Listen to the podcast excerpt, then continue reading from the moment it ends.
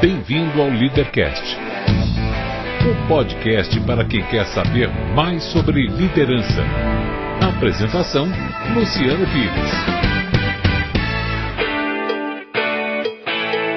Bom dia, boa tarde, boa noite, bem-vindo, bem-vinda a mais um Leadercast, o podcast que trata de liderança e empreendedorismo com gente que faz acontecer.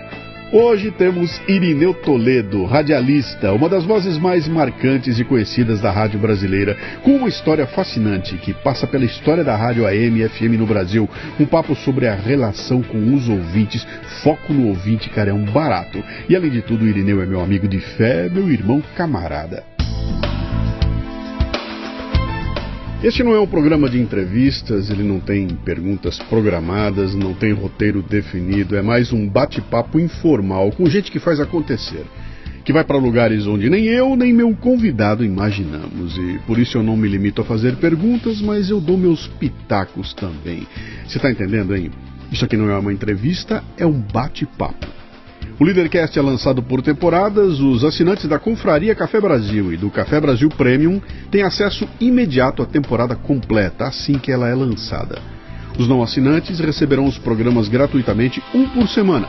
Para assinar, acesse cafebrasilpremium.com.br. O Leadercast mantém parceria com a WeWork, um ambiente fantástico com espaços de trabalho privados ou compartilhados que ajudam a criar um mundo onde você pode ter uma vida e não apenas um trabalho. A WeWork é um lugar onde você entra como um indivíduo eu, mas se torna parte de um grande nós. www.weworkbr.com Muito bem, mais um Leadercast. Esse aqui é daqueles. Tem, tem pessoas que a gente encontra na vida e que vira irmão. A gente não sabe porquê. A gente encontra a pessoa assim e de repente as coisas batem, aquela coisa de pele, sabe como é que é? Bate a gente acaba virando irmão. E esse que está aqui hoje é desses, é mano, sabe? Mano, mano daquele que a gente. A gente não se vê com tanta frequência quanto deveria, mas a gente se fala bastante quando se vê uma curtição. E tem aquele lance de. Uh, uh, como é que eu vou dizer? Uh, saber que ele está lá já me basta para curtir essa amizade, entendeu? Eu sei que ele está lá, e isso, isso já basta a gente, que a gente se encontra, então é muito bom. E eu ensaiei trazê-lo para cá várias vezes, a gente ficou naquela correria toda. Vai, é, é, aquela história do carioca que mora no Rio de Janeiro há 40 anos e nunca subiu no Pão de Açúcar. Está tão perto que a gente acaba não fazendo, né? Mas hoje não deu, aproveitamos aqui esse começo de ano. Três perguntas fundamentais, as únicas que você não pode chutar aqui. O resto eu sei que você vai chutar de montão, essas três não pode, tá? Seu nome, sua idade e o que, que você faz. Irineu Toledo, nasci no ano do Nosso Senhor de 1958, um ano que nunca deveria ter acabado. E minha profissão, eu sou radialista. É. E como detalhe, eu estudei comunicação na terra desta figura aqui, em Bauru, na cês, Terra Branca. Vocês estão vendo com essa voz aí o que aconteceu com a minha aqui, né? Virei um cocô, né, bicho? Os caras quando vêm profissa, o amador tem que se recolher aqui, mas vamos lá. Irineu, você nasceu onde? Eu nasci na rua Euclides Pacheco, no Tatuapé, em São Paulo, de parteira. Nasceu de parteira? Nasci de Pô, parteira. Beleza, a dona Eulália, é, ela ainda tinha aquela opção de parteira e ela preferia a parteira. Ela, na simplicidade dela, preferia do que ir para o hospital. Eu fui o último filho de parteira da dona Eulália. É, você tem irmãos? Somos sete. Sete? Você está onde na Sou escala aí? O, o quarto. Depois de você teve três no hospital, bonitinho, com médico, tudo certo. É, daí teve três meninas aí no hospital direitinho. Qual era, o que, que sua mãe e seu pai faziam? Qual era deles? O que, que era? Bom, eu sou filho de operário. O seu João foi um tecelão. É, atividade importante aqui, né? Ele viveu praticamente dentro de uma única empresa, Lanifícios Filepo, também no Tatuapé. É, a minha mãe é uma dona de casa, gente praticamente muito. O seu João muito sábio, uhum. Dona Olália também muito simples. É, fizeram um curso primário e aquela aventura é, de criar um bando de filhos aí. Como era o teu apelido de infância? Olha, eu não deixei pegar muito não, mas é, o bullying era em cima do cabeção, né? Cabeção. É, eu já era o cabeção, né? É. E eu costumava brincar para assim, olha, Mas não é só a cabeça que é grande, não. Dá uma olhada aqui. Eu mostrava meu pé. Tá certo. Entendeu? Era um jeito. O que, que o cabeção queria ser quando crescesse, cara? Olha, eu quis ser algumas coisas, né? É, não fui nenhuma, talvez, das que eu imaginei que, que, que seria. É, mas eu, num primeiro momento, eu, assim, numa condição bastante simples, eu tomei conta da. Me dei conta da, da realidade simples, eu entendia que um sujeito é, tinha que trabalhar. Então eu comecei a trabalhar muito cedo, ainda na segunda infância, eu falei, não quero nem estudar, vou trabalhar para ajudar, ajudar em casa. é, mas é claro, sou de uma, de, de uma geração privilegiada. É, em pouco tempo nasceu em mim, né, todo aquele furor da, da adolescência, né, um final dos anos 60 que começava a fervilhar uma cabeça do garoto de 10, 11 anos. Comecei a me interessar por muitas coisas, uma delas foi a leitura, é, música, claro, é, música, leitura. Talvez a primeira coisa que eu quis ser, assim, logo no começo da adolescência, eu achava que eu queria ser escritor. Uhum. Eu vou escrever, achava muito legal isso. Comecei a colecionar frases e mais frases, é, até porque eu precisava de assunto, né? Então eu precisava de frases, né? Eu precisava me situar no mundo, daí achava legal Sabe essas coisas que tem uns caras que faz no rádio é, aí, usando frases? Mal sabia você que lá na frente isso aí seria uma ferramentaça, é. né? Quando é que a voz começou a, a, a, destoar da molecada? Então, minha voz mudou rápido, entre 12 e 13 anos, assim, em questão de meses, eu fiquei com um baita vozeirão, com carinha de garoto. Uhum. Então chamava muita atenção quando eu abria a boca, e aí eu não tinha nada para falar, e era um problema, né? Porque quando você abre e levanta a mão na classe, é. ou em algum lugar todo mundo olha para você e você fala, e agora? Sim. O que eu falo? Sim. Daí falava merda, né? Contava Sim. piada, fazia coisas assim.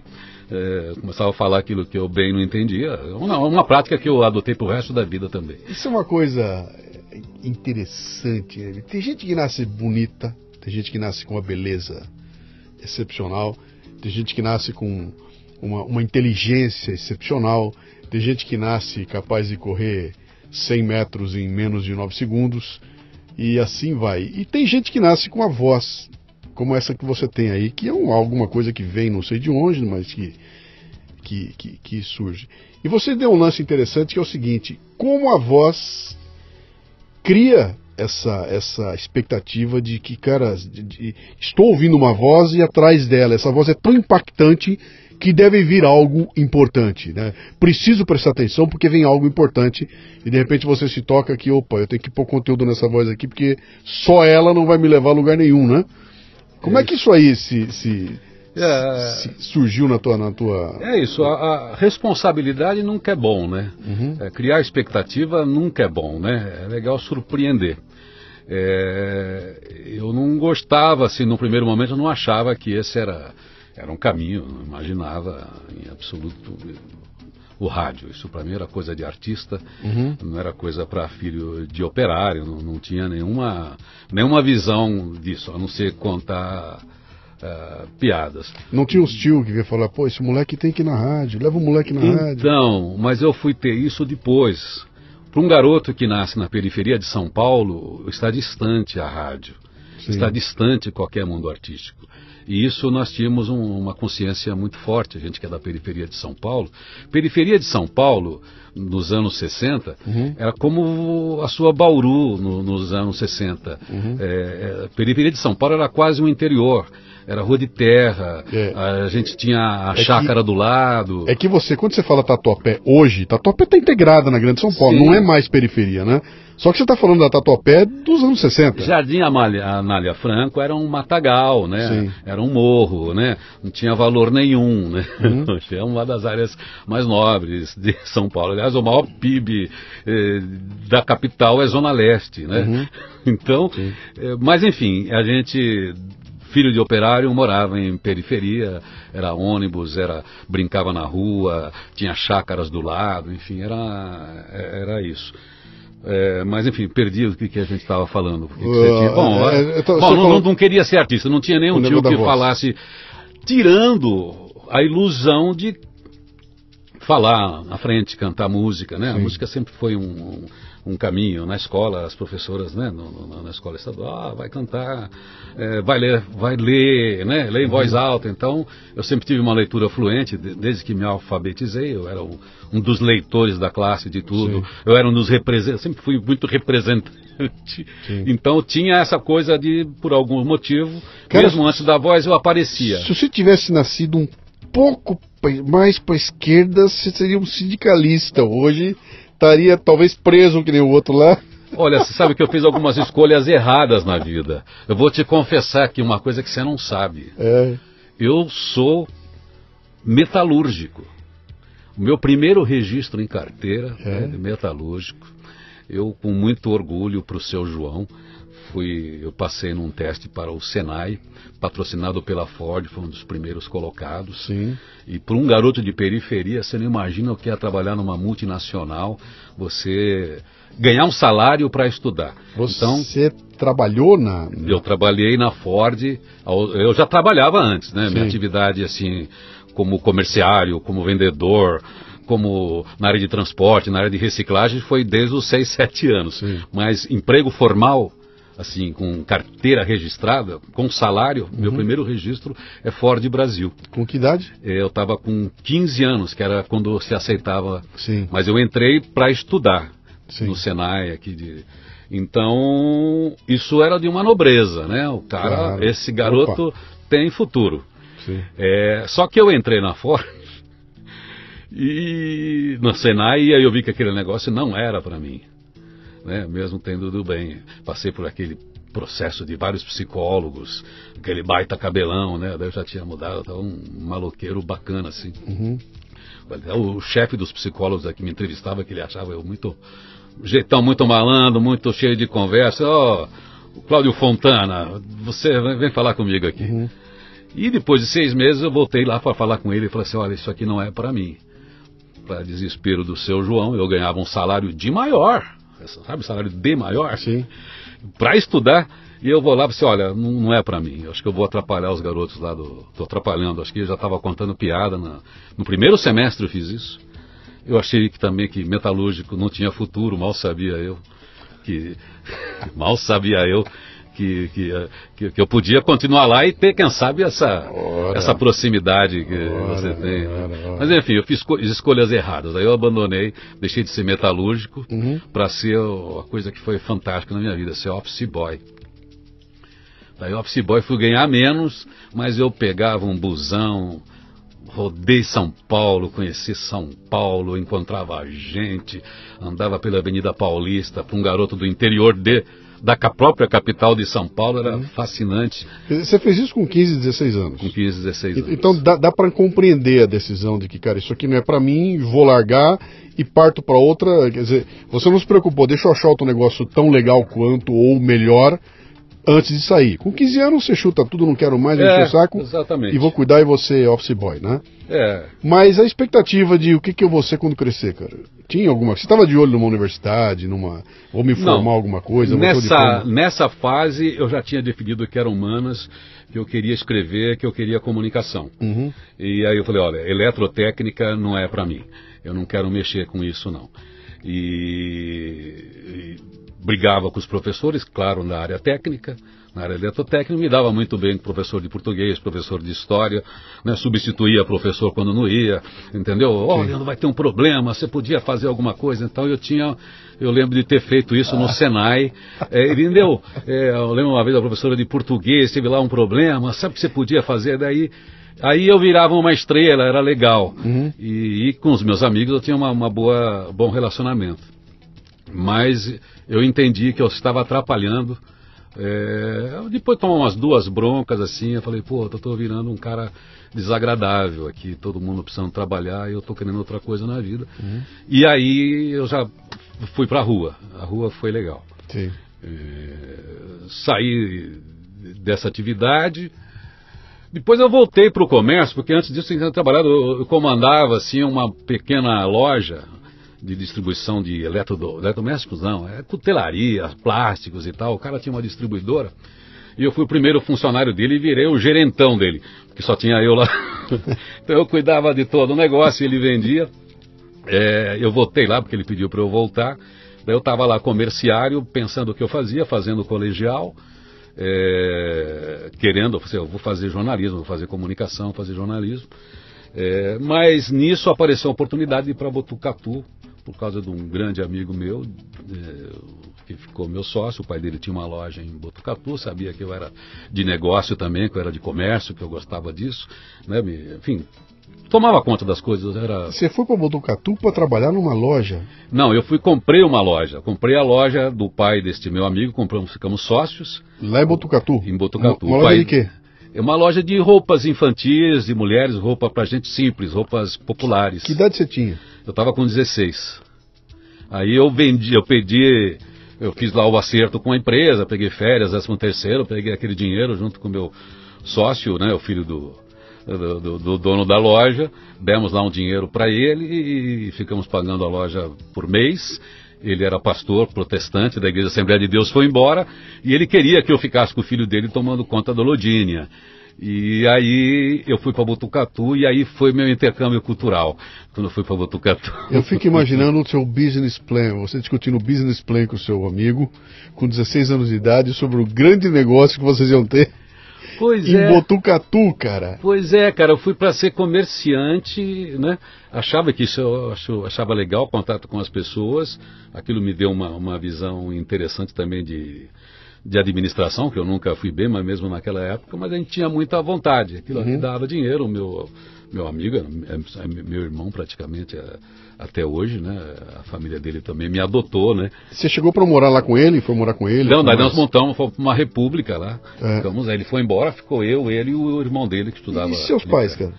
Então, eu cheguei nesse dia para Dona Eulália, né? Família muito grande, eu fui o primeiro a sair de casa. Dona Eulália, eu, a gente, família grande, perde um pouquinho às vezes o, o tato. Eu cheguei, resolvi tudo com a empresa que eu ia sair, resolvi tudo que eu ia embora. E a última pessoa que eu avisei foi minha mãe, né? Daí eu cheguei e falei assim, olha, eu resolvi que eu vou para Botucatu com pegar a loja do seu seu Natalino com o Tico. já pedi a conta, já fiz o acerto na empresa, botei minhas roupas num saco e falei assim, estou indo embora daqui uma semana. E, enfim, Aquela família com sete filhos é. não sabe o que dizer, não sabe como segurar um menino. Eu tinha um apetite, eu, eu tinha um. Acho que eu tinha uma boa, uma boa reputação em casa, que eu, uhum. eu, eu desde muito cedinho eu, eu pegava para trabalhar. Eu Seu pai não te puxou num canto para saber o que está acontecendo, meu? Não, cara, ele teve não, né, um comportamento assim silencioso, de incerteza, de insegurança, mas também de, de impotência. Uhum. E, e assim, intimamente falando, eu também já tinha tomado algumas consciências que para mudar a realidade deles, o melhor jeito era sair de lá. Sim. Que eu entendi que a gente muda as coisas, às vezes estando fora das coisas, né? uhum. mesmo dentro de um ambiente familiar. Eu tinha isso muito claro, assim, muito cedo, né? Um pensadorzinho, assim. Uhum. É, eu, já tinha, eu já sabia que eu ia sair de casa. Eu só estava esperando o momento. Quando apareceu o negócio, eu falei, é isso. Uhum. Fui lá, é, saí da escola, do colegial no meio, perdi aquele ano. E né, me inscrevi na, na escola de Botucatu, no IECA, onde eu acabei concluindo né, o, o colegial. Então, fui então tomar você... conta de lojinha, fui vender roupa na feira, então fui vender roupa na zona. 16, 17 anos de idade, você fica morando sozinho, numa cidade do interior, estudando, sem pai nem mãe para te cobrar nada Lavando, passando e cozinhando. Então, e que, que grau de maturidade é esse, cara? Na, naquela época era assim. Então, você sabe o que levou mesmo? A gente não sabia, né, o que ia o que, acontecer. O que ia acontecer? Vou me jogar. É, a gente tinha o ímpeto, né? A gente é de uma geração estradeira, né? Pô, pega e vai correr mundo, vai correr perigo. Uhum. Dizia o Caetano já, né? Então você tem que sair, tem que ir. O interior era um, um algo que me interessava também.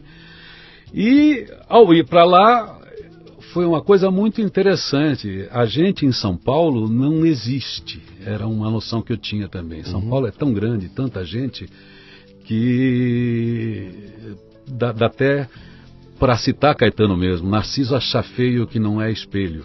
Eu não era ninguém, eu sabia que filho de operário ia ser operário, que ou saía dali, ou saía do, desse mundo para criar um outro mundo. E quando eu fui para Botucatu, que tinha 80 mil habitantes, eu passei a existir. Porque eu cheguei, era um garoto novo. Né? O paulista. É, um paulista. O paulista. Então, era o paulista. É, atenção, uma pausa aqui. Quem está falando aqui é um bauruense, né? Isso. Que morava lá do lado de Botucatu. E a gente sabe o que acontecia quando chegava os paulistas, quando chegava as paulistas, né? Vinha um povo com um sotaque muito particular. Eu tinha primos daqui que iam para lá, então chegava os paulistas. E era um acontecimento, né? Quando vinha os paulistas, porque tinha é. uma aura de. Né, era, era, era uma gente diferente, né? Não, cheguei em Botucatu, que é uma cidade universitária de jovens pra caramba, inteligente, aquele ambiente uhum. político também, que eu já estava né, dentro dessa dessa mentalidade. Cheguei para estudar, cheguei para ter um negócio, estou na idade de conhecer meninas, de, de fazer amigos eu fiquei, ficou mais fácil fazer amigas do que amigos nesse primeiro início, uhum. nesse início por causa disso, né? Os caras ficam pé da vida Sim, com o paulista opa. porque as meninas ficam se engraçando, Sim. porque a gente é novidade, está lá com Sim. 16, 17 anos. Bom, cheguei ali, me achei porque eu me tornei o Irineu, as pessoas falavam de mim, eu era alguém. Eu falei, olha só aqui, qualquer coisa que eu faço, bom, na escola as pessoas queriam me conhecer, eu, também eu era um cara que me comunicava olha, olha, bem. Que, olha que insight interessante você está você tá colocando. Quer dizer, você sai de um universo onde você. Esse universo é tão grande, é tão competitivo, é tão imenso, e você está tão deslocado do centro do poder, que você está na, na, na, periferia, sem ter alcance, Isso. e ali você não, não, não tem o que acontecer. Você muda de universo e vai para um universo muito menor, mais compacto mais, entre aspas, humilde, né? Sim. Porque eu estou no interior, a cidade interior, e a humildade que eu estou falando aqui é a humildade do, do caipira, que é que, que para mim isso é um, é um, é um, é um tremendo do elogio, é uma tremenda de uma Sim. qualidade, né, cara? A humildade do caipira é um negócio que, puta, ainda bem que, que eu vim de lá, né? E ao deslocar esses dois universos, você cresce de tamanho, né? Então você que era um micro micróbio virou alguma coisa um pouco maior porque chegou acontecendo, chegou fazendo acontecer pela simples decisão de mudar de universo. O, o, eu estou querendo bater nessa tecla do desse insight. Eu fiz uma palestra agora no, no, no Epicentro e eu falava lá o seguinte: que você não pode de, você não pode querer ser nada menos do que o melhor do mundo. Então, não, jamais. Sabe? Se você não vai ser o melhor do mundo, desista, cai fora, né? Aí todo mundo, oh, pera um pouquinho, mas de que mundo eu estou falando? Bom, se o teu mundo, se o teu negócio é vender comida orgânica em Bauru, esse é o teu mundo. É ali que você tem que ser o melhor do mundo, entendeu? Se o teu negócio é, é, é, é vender pastel na feira, naquela ali vendendo pastel na feira, aquele é teu mundo e você tem que ser o melhor do mundo ali. Esse é o teu mundo. O dia que você for o melhor daquele mundo, você pode pensar em expandir esse mundo. Opa, agora eu vou ser o melhor vendedor de pastel, não da minha feira, mas do bairro. Agora eu vou ser o melhor vendedor de pastel da cidade. E assim vai, né? E às vezes fazer a mudança que você fez e sair de um mundo gigante para um mundo muito menor torna muito mais fácil você começar essa escalada. É, eu ali eu posso dizer que eu entendi o mundo, eu entendi a, a superioridade do interior e do caipira uhum. sobre o garoto da periferia. Porque o cara da periferia, eu sofri isso depois, quando eu tinha república ali, e as vergonhas que eu passei com os meus amigos que se achavam os tais né?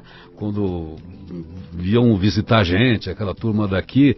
E quando você começa a passar a vergonha, né? Uhum. Porque você já tem vínculos, já tem amizades, e você vê o, o cara que não está com nada posando de superior, né? E eu falei, eu não queria me ver. Isso aqui, é, né? É, não, é, na, no grande eu não queria me ver daquele jeito. Sim. Então, mas ali eu tive essa, essa compreensão de, de cidade, realmente de mundo, uhum. numa cidade pequena, seja para os meus relacionamentos, para olhar a minha família também com mais distanciamento, para olhar para a minha perspectiva também, aquilo que eu podia fazer, eu tinha o ímpeto cê, da... Você está falando de 1977. 76 eu fui para lá. 76, 77. É isso aí. Tá.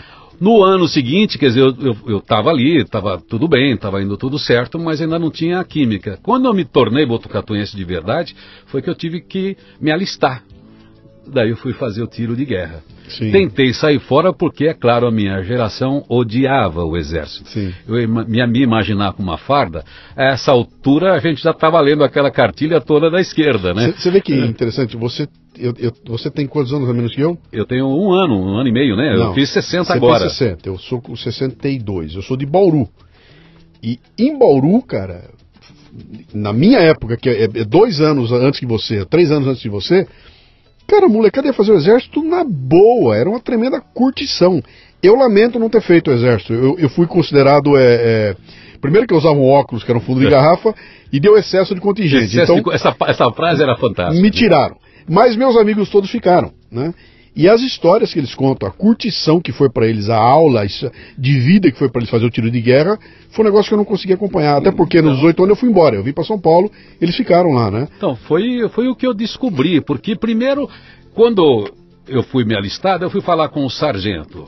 Fica aquela história toda, aquele chaveco todo. Olha, eu sou, de certa forma, rimo de família, eu estou uma família assim, é, eu sou de uma família muito pobre, eu vim para cá para ganhar a vida, eu tenho um negócio aqui que exige de mim, eu ainda tenho o colegial para fazer, e eu, tô, eu não posso fazer o tiro de guerra.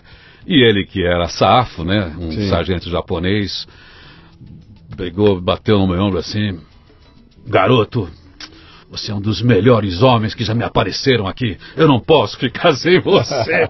e eu fiquei muito pé da vida. Eu queria matá-lo naquela hora, né? É.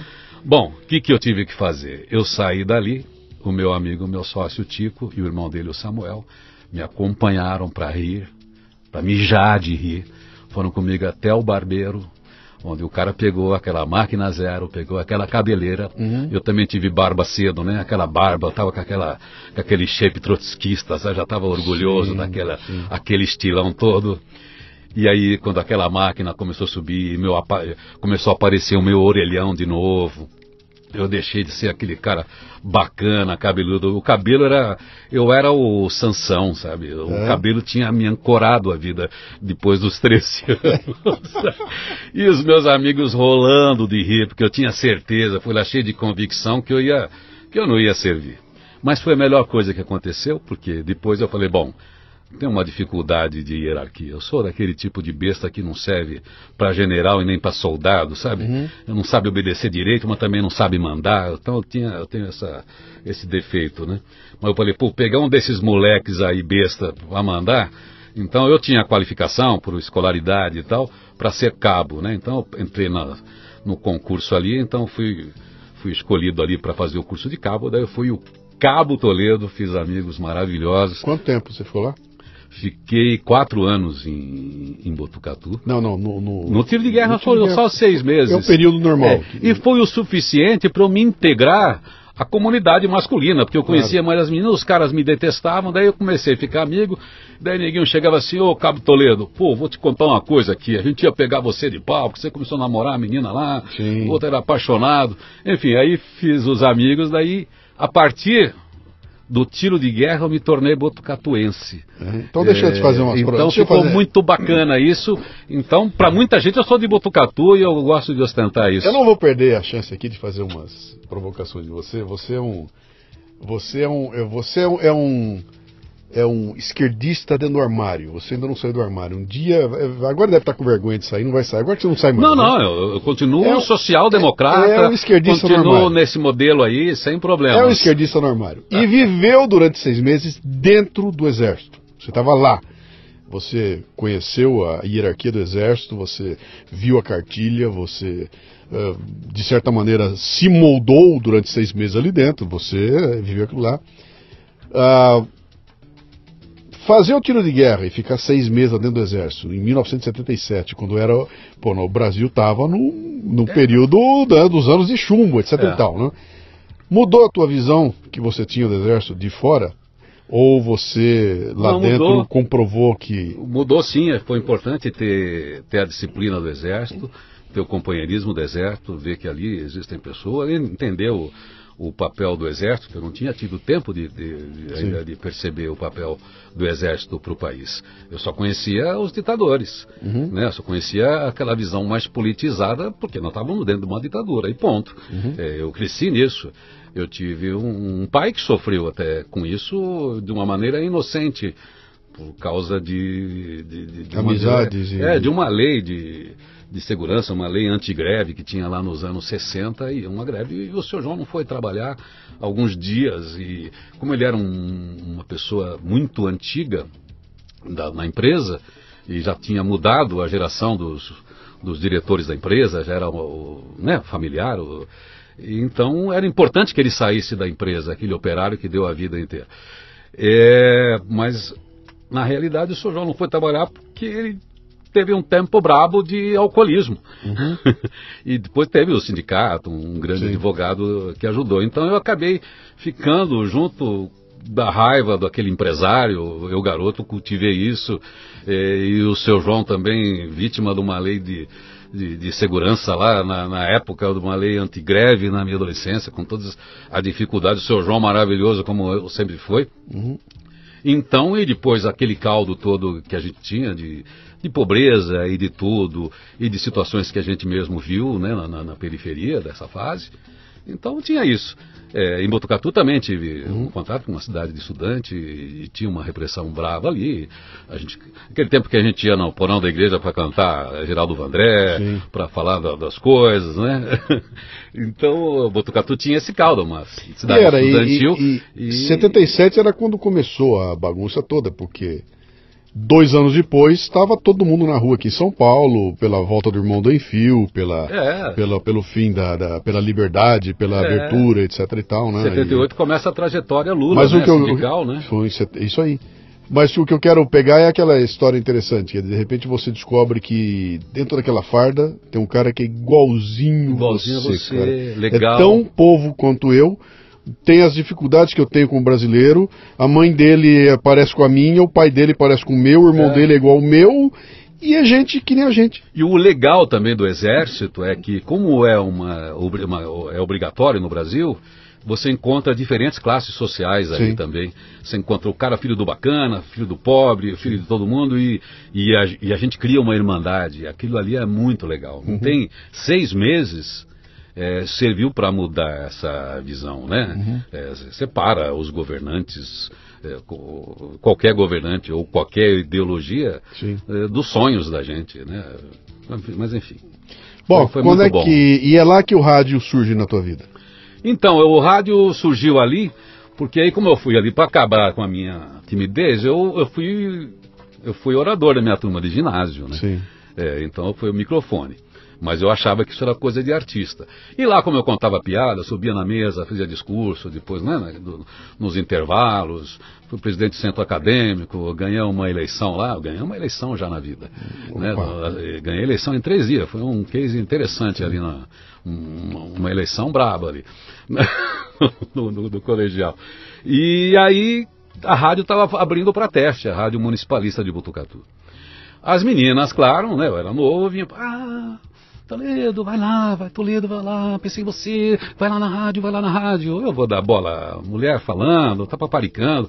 Um amigo meu, que era um mau contador de piada, um cara muito interessante, é, o Miro, ele chegou e você vai lá, não, isso é coisa partista, eu sou filho de operário, não tem negócio, negócio, não tem essas ilusões, não.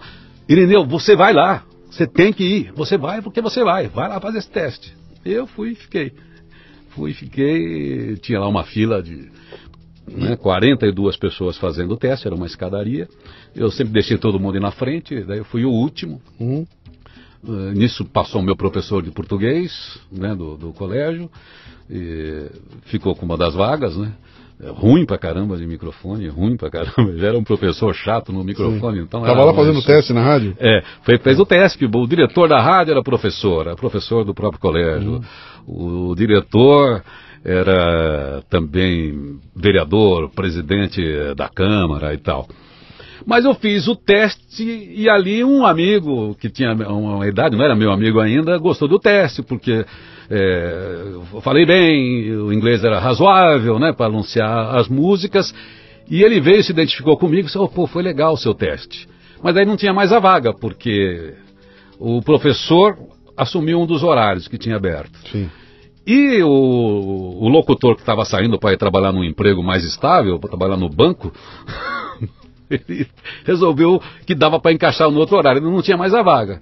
Aí entrou o Irineu um pouquinho vendedor. Eu fui lá, eu disse, olha, eu gostei desse negócio aqui, eu tenho lojinha tal, eu estou disposto a vir fazer um horário aqui para aprender esse negócio, quero fazer um estágio aqui. Você não tinha feito nada de rádio até então? A tua não, voz no microfone não. tinha sido lá falar no, Só na, no, na, na, aos 15 anos na minha formatura uhum. do ginásio.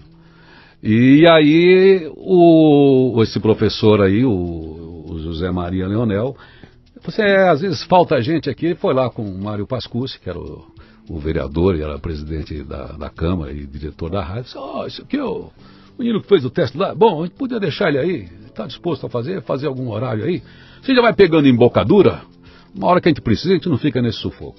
Daí eu fui lá no domingão, aprender com os ouvintes. E a tua vida muda? Aí eu mal sabia eu que ali eu fui fazer um programa, imagina, eu cheguei em Botucatu com aquela humildade de quem ouvia rádio em São Paulo, assim, agora vou ensinar esses caras como faz rádio. Uhum. Eu não sabia nada, de repente, será... Ah, vou fazer domingo do meio-dia às quatro, balanço municipalista. Comecei com o prefixo do Led Zeppelin Immigrant Songs, né?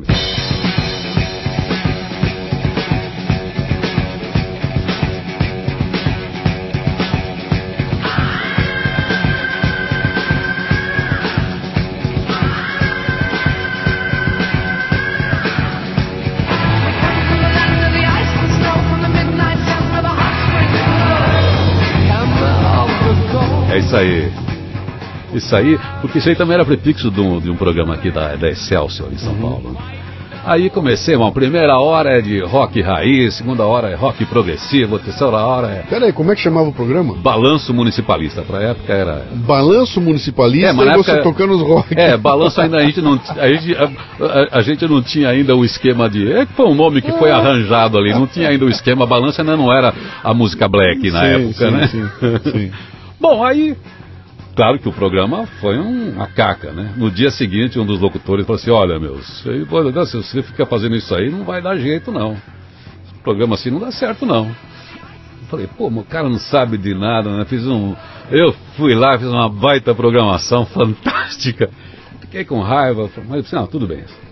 No domingo seguinte eu falei, você não deixa... tinha ido, você não tinha ido, você não foi estudar para fazer isso. Não, não foi estudar. Jogaram você no não. ar e falaram, se vira. Cara. Eu ouvia Excelso, aqueles caras lá, o, o do, do, Rio ali, da Rádio Mundial, né, o, aqueles caras Sim. de rádio que, que, a gente ouvia. Bom, eu peguei no domingo seguinte, ah, então vou deixar, tocar o telefone, o que pediu, tocou.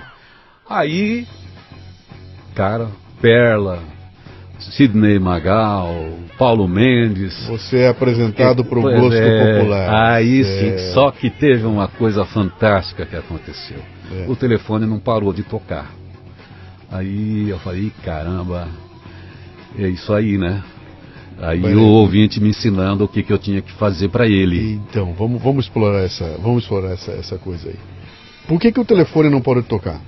Porque eu comecei a tocar aquilo que agradava as pessoas, que elas estavam acostumadas a ouvir. Uhum. Enfim, estava dentro do universo delas, da percepção delas. Tá, você que está ouvindo a gente aqui, que ainda tem, tá de fralda e ainda, não vai lembrar, mas Naquela época, anos 70, as pessoas ligavam para a rádio para pedir música. Sim. As pessoas se abasteciam de música no rádio. Era lá que você ia, inclusive tinha, tinha aquelas concursos de pergunta e resposta, você ganhava, ia lá e buscava é. o disco, e ganhava o disco. E numa cidade pequena aquilo era um acontecimento, é. né? Então havia todo esse processo de eu quero ligar para a rádio para pedir uma música e aquilo movimentava, era um processo interessante lá. Não tinha ainda, não era a época do jabá, não tinha neguinho pagando para tocar, aquilo foi começar um pouco depois, né? É. Uh, então havia uma, uma, um, meio que uma troca ali de você aprendendo com o gosto popular e o gosto popular aprendendo com você eh, devagarinho, né? Mas você é apresentado para isso de repente. Você chega lá, o rei da cocada, é. vou tocar o que eu quero e não é bem assim, cara. Aí, tocando aquelas músicas italianas, melosas e tal, mas aí eu comecei a pensar na estratégia. Bom, uma é dele, outra é minha. Uma é dele, outra é minha. Aí você começa a criar um molho ali. Né? A gente estava na fase da MPB também, de música internacional bacana também. Aí, você, aí eu comecei a equilibrar um pouquinho isso aí. E, e é interessante, outro dia eu fui fazer uma palestra para gente de rádio, contando só as besteiras que eu já fiz na rádio. Eu, graças a Deus, os mestres que eu tive, os principais mestres foram os ouvintes. Uhum seja em relação à ética, seja em relação àquilo que eu tenho que fazer, em relação ao respeito que você tem que ter com quem ouve, né? O quanto eu não sou, eu não sou superior a, uhum. a ninguém com o meu gosto, com o meu estilo, com o meu jeito, sabe, com as minhas opiniões. Então você começa a a equalizar, a entender que ao expressar a sua opinião e os seus gostos, você precisa achar um jeito de não ser ofensivo em relação a quem está ouvindo. Uhum. Porque grande parte das vezes o maior ignorante era eu. Uhum. Então, aprendi e eu tenho que agradecer as pessoas que tiveram a pecha de ligar para a rádio reclamar de mim, porque muitas delas não reclamaram, mas foram embora e nunca mais voltaram. Essas Sim. eu não sei. Sim. Mas as pessoas que ligaram para dar uma bronca, me deixaram magoado, chateado, com raiva, não sabe nada, mas me ensinaram a, a respeitá-las ao sentido uhum. todo que a gente tem que ter para tratar com comunicação, né? Uhum. Ali você então começou a entender o que, que era esse processo de falar ao microfone para quem você não está vendo. Né? Estou falando para um aparelho que não tem vida, que é inerte, e não estou vendo nada do outro lado. Nada. Só sei que estou falando. Né? Isso é meio louco, né? Mesmo louco, eu fazendo é. podcast, isso é muito louco, porque é. eu estou falando aqui e eu só vou descobrir o que aconteceu quando alguém entra em contato aqui e fala, cara, eu estava na situação, ele descreve a situação, e aí você imagina, pô, quem é essa pessoa que está me ouvindo na situação X e que foi capturado por uma expressão, por uma pausa, por uma música e me liga emocionado porque aquilo impactou. E você fala, cara, é muito louco, porque não é uma coisa. É... Como é que eu vou dizer você? Não é uma coisa padronizada que eu tenho uma formulazinha que eu coloco no ar e ela serve para um milhão de pessoas. Não, cara. Cada um recebe aquilo de um jeito, por um ângulo. Então, é, bate de um jeito. Uma coisa que o cara acha que é uma merda, o outro fica emocionado. O outro liga chorando enquanto o outro fala que bobagem da mesma coisa que você é. falou naquele mesmo momento, né? Quer dizer, falar para essa multiplicidade é uma coisa interessante que me leva até para uma coisa que eu chamo tal da, da síndrome do Faustão, né?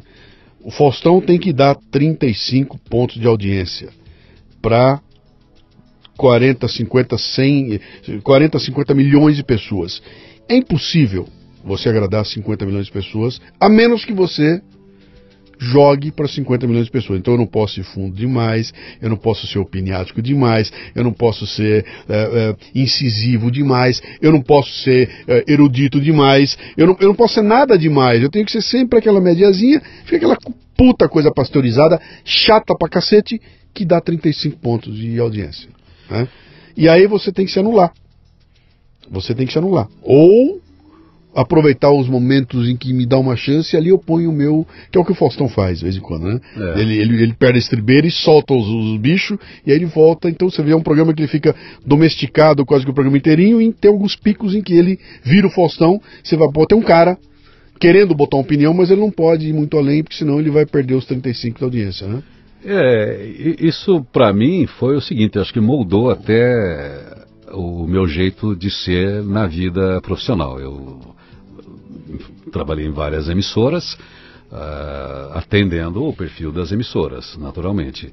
É, e quando tem a oportunidade de ser comunicador, que sempre foi a minha opção, é, ir além de, de, texto, é não ter texto, é me comunicar com, com a alma da outra pessoa, isso, essa fase determinou que eu descobri se eu quero ser alguém positivo no rádio. Uhum. Eu quero ter uma palavra boa é, no rádio. É, comecei a, a, Isso não, é, não foi anular, não. Nem faço isso. Mas eu preciso ter um jeito de falar de humanidade uhum. diferente. Porque eu entendi que a necessidade das pessoas é sempre a mesma. A visão daquilo que elas precisam é que pode ser diferente. Por exemplo, hoje que a gente vive essa, essa separação é direita, esquerda, é fascismo, é comunismo, é petróleo, é não sei o quê. Na verdade, não existe nada disso. Todo mundo entende as mesmas necessidades. Ninguém é fascista, ninguém é comunista, todo mundo quer a coisa certa. Uhum. Todo mundo quer bem-estar, todo mundo quer resolver o problema da criminalidade, todo mundo quer resolver o problema da corrupção. Ninguém, absolutamente ninguém defende a corrupção mesmo sendo petralha, isso que se chama de petralha. E ninguém quer sair uh, metralhando todo mundo, mesmo sendo fascista, isso que se chama fascista. Nós temos uma mesma uhum. necessidade, queremos viver num país bem-humorado, um país legal, ou seja, as pessoas têm as mesmas necessidades. Como é que eu, comunicador, consigo desenvolver uma comunicação que fale com um garoto de 10 anos, como eu que ouvi a rádio na cidade, e que fale com um homem de 60, que fale com alguém que estudou e alguém que não estudou, ao mesmo tempo alcançando todos eles. Esse é o, uhum. é o objetivo de qualquer comunicador. E existem muitos exemplos disso. Se você acompanhar Uh, eu acompanho um, por causa desse interesse já há algumas décadas essa é, filosofia, eu não vou chamar de, de, de, filosofia budista, porque não é, mas essa sabedoria oriental, se você pega Confúcio, vai, alcança todas as pessoas. Quando você pega alguém indiano fazendo palestra, né, eu acompanho bastante a organização Brahma Kumaris em São Paulo, tenho uma proximidade com eles, é, é pessoas são pessoas que ocupam cargos na ONU, cargo na Unesco, cargo na educação, gente de, da área da educação na Inglaterra, na França, e é tudo muito simples o que eles falam. Uhum. Você vê uma palestra que tem gente executivo, tem Sim. presidente de empresa, sai todo mundo feliz, abastecido, enriquecido com uma palestra. É, e tudo a partir de uma grande simplicidade mais espiritual, né? É. Não tem aquele envolvimento político, ideológico, é. etc. Ele, eles chamam eles de ego, porque as, as, nossas opiniões e a razão é, um, é, é o nosso ego, que é importante para a nossa uhum. energia e tal mas eles trabalham que tira o ego para aflorar a sabedoria que alcança Sim. todas as pessoas. Mas enfim, a gente que é comunicador tem essa preocupação porque eu quero ser amado. Uhum. Eu não gosto realmente, eu sei que gera uma grande relevância quando a gente cria polêmica. Sim. Mas você fala assim, poxa, deixa eu ficar aqui no meio e ver se eu consigo conciliar isso. O meu esforço na vida sempre foi de conciliação. Uhum. Até por causa da profissão que eu tenho, porque ligaram pessoas, como falei, me criticando. Você sabe uma coisa terrível que eu fiz? Sabe, daquelas de ter vergonha de falar no uhum. microfone? Eu fui um desses é, locutores dos anos 80, né? Que a gente inaugurou essa coisa alegrinha, animadinha, fazer piadinha com todo. Né? Anos 80 você começa no FM. E estava começando uma coisa terrível para a humanidade, que é um negócio que a nossa geração pegou de primeira, assim, né? Que é a AIDS. Uhum. Então todo mundo sabe que a AIDS no início ela era carregada, né, transferida só para o homossexual. Sim. E eu ali na Manchete FM, numa fase em primeiro lugar de audiência, essas coisas, acordava, falava um monte de coisas legais e tal, mas no meio fazia piadinhas com os números da AIDS do dia. Eu, falei, ah, eu falo para eles, parem com isso. Cara, isso acabou, acabei ficando fazendo um bordãozinho que era uma piadinha mau gosto, uma piadinha escrota de minha parte. Uhum. Um belo dia, felizmente, eu recebo uma carta muito bem escrita, a pessoa se dizia um executivo, mora no Jardim das Américas e tal, e falou que era meu fã, que me respeitava por isso, mas que, no entanto, e falou de todos os tipos de doença que tinha, que eu, aquilo que eu estava falando era um cara. Sabe quando você quer se atirar do prédio, porque uhum. a pessoa tem toda a razão, que você se reconhece como um verdadeiro idiota, insensível, fazendo piada. Eu falei, e agora, o que, que eu faço com isso? Se eu falasse para o meu diretor, ele ia falar, ignora, não fala nada, escreve para o cara. Eu falei, pô, mas não é honesto. Daí eu peguei às seis e meia da manhã, num horário assim que era bem legal, né? Falei, gente, eu vou ter que pedir uma licença aqui, eu tomei uma bronca e eu quero com isso pedir isso. Eu li a carta do cara me destruindo no ar. Isso aqui em São Paulo? Em São já. Paulo. De que rádio era? Na Manchete FM, isso foi em 83 ou 84. Uhum. Daí eu falei, bom, é o mínimo que eu posso fazer. Eu, já, eu tenho um microfone, o cara não tem. E aí eu pedi desculpas. Eu falei, pô, ainda bem que você me corrigiu. Eu, na minha insensibilidade, no meu esforço de fazer humor de manhã, não me toquei, não imaginei na minha ignorância, na minha estupidez. Mas li a carta do cara, falei, era o único direito de resposta que eu tinha para me desculpar para tantas pessoas. Foi um mestre para mim. Uhum. É, então, ele me orientou em relação à ética. Né? Porque eu estava ali com 22, 23 anos, achando que eu tô com tudo, entendeu? Eu não tô com nada. Uhum. Então, é, acho que ouvir o ouvinte é interessante. Também tira da gente essa prepotênciazinha que vem, né, quando você está no microfone. Você está fazendo humor, você está emitindo a sua opinião, você está achando não sei o que lá. Agora e, não é bem assim, mas na é, época era não, unilateral, né? A, a, mas a, é, ainda é, né? O, o, o, o que você está falando é um negócio importante que é o seguinte: é, é a carga de responsabilidade que você tem que ter quando tem diante de você esse microfone, uma câmerazinha, e não importa se é um canalzinho no YouTube ou é a câmera da Rede Globo de televisão. É. A, a, única diferença lá é o volume de gente que vai te ver, mas a responsabilidade que você tem que ter a hora que abre a boca para falar no microfone, né? É uma coisa que devia ser sagrada. Então, é, é, é, tema número um, eu vou me transformar num influenciador digital. Eu vou escrever para influenciar as pessoas, eu vou é. falar, eu vou fazer um vídeo, etc e tal. O tema número um devia ser o seguinte, cara, a partir do momento em que você apertar uma tecla para gravar o que você vai dizer, para publicar o que você escreveu, tem uma carga de responsabilidade ali, cara. Você está passando alguma coisa que não é simplesmente a tua opinião falando pro teu vizinho. Tem um monte de gente recebendo aquilo lá e você não sabe como é que as pessoas vão receber. E você vai estar influenciando as pessoas na direção do mal ou na direção do bem, né? É, e se você não tiver essa consciência e responsabilidade, nós vamos ver o que está acontecendo hoje em dia aí, cara. Que eu não aguento mais, cara. Hoje eu botei, então vai, vai, sair, um, vai sair um post agora, agora. Daqui a pouco, um post que eu vou botar aqui. Que eu tô. Botei um comentário que um dos caras, o Josué, que participa da nossa Confraria Café Brasil, ele botou um post lá agora há pouco dizendo o seguinte: falou, cara, eu estou assistindo o que está acontecendo aí, cara, um monte de ministro novo chegando, falando um puta monte de coisa que vai provocar mudanças fabulosas no Brasil. E os negros discutindo se é azul ou cor-de-rosa, é. cara. Puta discussão se é azul ou cor-de-rosa, cara. Que saco! E o que importa não está sendo discutido. E aí eu pego isso, boto lá e falo, cara, Humberto Eco tinha razão. Quando ele falou que as mídias sociais abriram a porta para imbecil, né? Eu falei, ele tinha razão e eu não sei o que eu estou fazendo aqui. Eu boto isso no Facebook, falo, e eu não sei o que ainda estou fazendo aqui.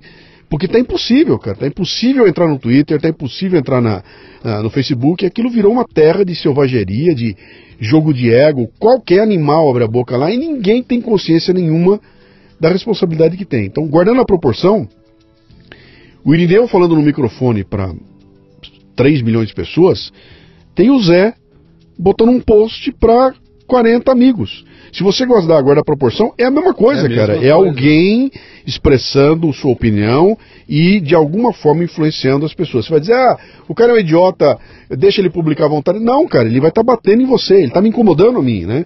Quando ele coloca aquela ideia que você olha e fala, cara, não é possível que tenha gente que pense assim.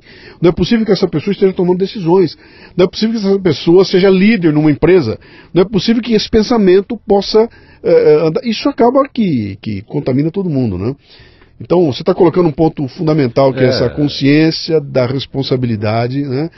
E eu vou Hoje todo mundo é mídia. E né? eu vou levar isso ao cúmulo, e isso que me faz respeitar. Você imagina um William Bonner. Vamos, vamos ao cúmulo, vamos ao máximo, tá? Ao máximo, né? É o William Bonner. É a maior audiência do Brasil. É o William Bonner. Então, quando o pessoal fala, pô, parece um robô, tudo. Ele sabe que uma piscada dele explode no dia seguinte. Um olhar, um sorrisinho dele explode no dia seguinte, né? Quer dizer, eu, eu, tem gente que não tem consciência disso e sai por aí. E hoje com esses YouTubers, então viram vira um inferno, cara. Não, um agora é uma, uma liberdade total para a ignorância, né? Sim. A gente tinha um, a gente era mais vigiado até pelas estruturas de comunicação, a, as emissoras de rádio onde a gente trabalhava, quer dizer, tinha toda uma uma, uma responsabilidade. Eu fui trabalhar na, na Eldorado, que tinha toda esse, essa preocupação, né? Oh, Estadão. Sim. E porque eu estava querendo, estava mudando meu posicionamento, sair da manchete, estava na, na Rádio TV Cultura já fazia um tempo, e para entrar na, no ambiente de publicidade, né? A manchete com todas essas loucuras aí, eu falei, pô, aqui não, não dá mais, né? Daí Eldorado já era uma rádio de tradição, de voz, e também a linha editorial Estadão. Daí eu fui, nos primeiros dez dias, duas semanas, eu estava ali comportado como locutor, mas eu estava acostumado a falar. Comecei a falar, a dar pitacos ali no, no noticiário, fazer uma, uma tiradinha ou outra, beleza. a avaliação do, do primeiro mês me chamam Aloysio Falcão, até escrevia no, no é uma pessoa muito interessante, apaixonada por rádio e, e né, que, que me levou para lá. Assim, entendeu? É, o nosso noticiário é algo sagrado, é intocável, não se pode mexer nisso. Você falou isso, olha, eu confesso que ri muito, mas não se faz isso aqui nessa emissora. Uhum. Nós temos que ler o que o jornalista escreveu e não colocar tinta alguma.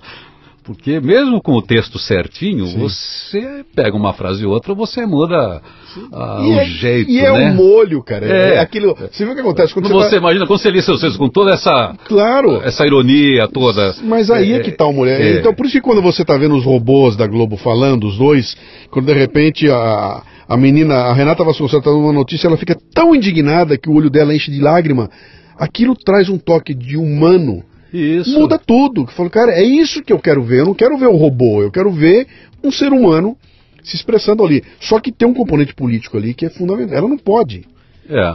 expressar o que ela está pensando ali, porque naquele momento são as duas éticas, né? É. É, do Max Weber, né? Tem a ética do cidadão comum, que é aquela de eu falando o que eu quero, né? e a ética do cidadão político, cara. No momento em que eu botei a minha camisa da Rede Globo, eu não sou mais o William Bonner que gosta de churrasco ou faz uma piadinha. Com aquela camisa ele é uma outra coisa, ele é uma entidade. Então ele não pode mais se comportar. Eu, guardando a proporção, eu dividi meus sites em lucianopires.com.br e Portal Café Brasil. Né? Na minha, na, na, na, no Facebook eu tenho a minha página do Luciano e a página do Café Brasil. Elas são diferentes, cara. Eu não faço na página do Café Brasil o que eu faço na página do Luciano. É. A página do Luciano, pá, eu detono. Vai, no Café Brasil, não. Tanto que a do Luciano tem 200 mil seguidores e do Café Brasil tem 30 mil. Né? Por quê? Porque uma gira polêmica, uma é aquilo que a gente quer ver, né? A outra não, a outra é uma entidade. E eu sei que ali eu tenho que tomar um certo cuidado, que como Luciano Pires, eh, eu não vou dizer que eu não tomo cuidado, mas a responsabilidade do Luciano Pires é diferente da responsabilidade do cara que está à frente do Café é, Brasil. O Café né? Brasil é um portal hoje e, importante, e, tem que ter uma curadoria. Quando, né? E você sentado na frente do microfone, cara, você é aquele logotipo da rádio que está em cima de você. É. Então você tem que seguir ali. E a Ente no Brasil, no caso do William Bonner, a Ente, pela abrangência, pelo alcance da Rede Globo, é um grupo de poder importante. Sim. Então não pode ser o poder do apresentador como a gente já questiona o poder da própria emissora como grupo, né, de pressão, uhum. de interesses, quer dizer, imagina dentro dali várias pessoas defendendo cada um uma bandeira, e, vira um e, caos. E, né? aí, e aí você vê que interessante, e de repente, do lado, numa empresa de, numa rede de televisão de importância bem menor, como uma Bandeirantes, o SBT, não me lembro se foi Bandeirantes, sai, aparece um Boris Casoy, que não é um apresentador de televisão, é um jornalista que entra dando opinião. É. Isso é uma vergonha. Isso é um absurdo. E aquilo explode de sucesso porque tem uma carência por aquilo. Tem, tem gente que quer. Mas ali tinha um chefe atrás dizendo o seguinte: pode mandar. É, ver, a né? responsabilidade. Acho que a gente está caminhando para isso, né? Até por causa da pressão das redes sociais. Coisa mais natural, mais autêntica. É. E preservando isso aí, ó, separando o indivíduo. Azar seu, né? Porque a voz foi pro saco, né? É, não, não, não, não tem, eu nunca tive esse acento. Embora eu seja uma voz profissional, uhum. ganhei a minha vida, embora eu, eu goste de falar do comunicador, porque o comunicador é o Irineu, né? O que uhum. eu penso, o que eu sinto. E o locutor técnico, eu estou a serviço do texto, sou a Sim. serviço da agência, é, da campanha. Mas eu não, não, não sou, assim preso à voz. E, e, enfim, não, não, não, acho que eu sou um cara que, for, que força a barra. O bacana de tudo uhum. é que não é que a voz grave deixou de ser importante para a mídia a tecnologia permitiu que todas as vozes sejam importantes. As vozes predominantemente graves e, e volumosas é, persistiram enquanto a tecnologia, você tinha o, o, diafragma dos microfones, precisava de uma potência que ajudasse na emissão, né, como eram os teatros antigamente, você precisava de potência. Agora não, você precisa de naturalidade. Então um locutor de muito volume, sem humanidade, sem sensibilidade, é, ele perde nesse sentido, se ele não tiver uma técnica para voltar a ser natural. Né? Se ele projetar, dançou. Então, acho que o cara que tá verdadeiro, tá natural, não fabrica uma voz, né? uma voz fictícia, uma voz que não é dele, se ele consegue ter esse mesma voz, né, falando Sim. com criança, falando com velho, falando no microfone, ele está natural. Aquele cara fabricado dançou, né? Se for falso, dançou, mas olha nós dois conversando aqui, eu, eu, a minha voz é de um merda. Não, mas a minha também.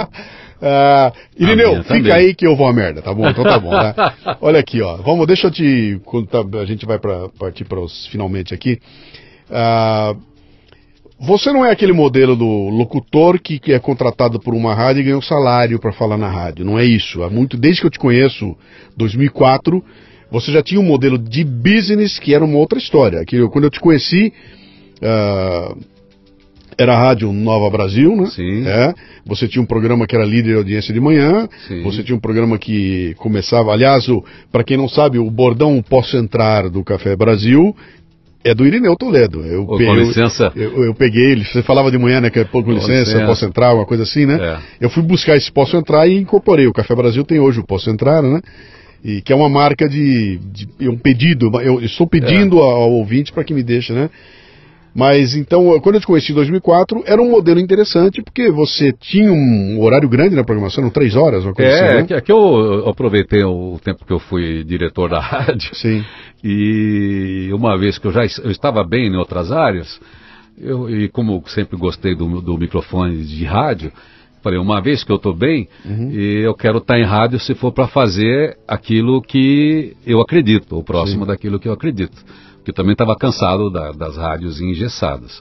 Então ali foi uma, uma oportunidade. E quando eu recebi o convite para fazer a mudança da rádio, que era uma mudança de target importante, era a rádio jovem, não estava andando bem, estava patinando, e ia mudar para a B. E eu estava bem, eu falei, eu topo, se, se não tiver salário e se tiver pesquisa. Até para não ficar no achismo, ah, eu defendo isso, em rádio e agora tudo, né? Você vê agora com a mídia do jeito que está, todo mundo entende de tudo. Sim. Daí você põe uma ideia, você precisa de um tempo para ter resposta, para saber se está dando certo. E às vezes você coloca uma ideia, um diretor não gosta, o outro, a secretária falando não sei o quê, daí você já para, Sim. você não tem tempo de testar. Agora, ainda com a tecnologia, a gente tem um tempo de testes mais rápido.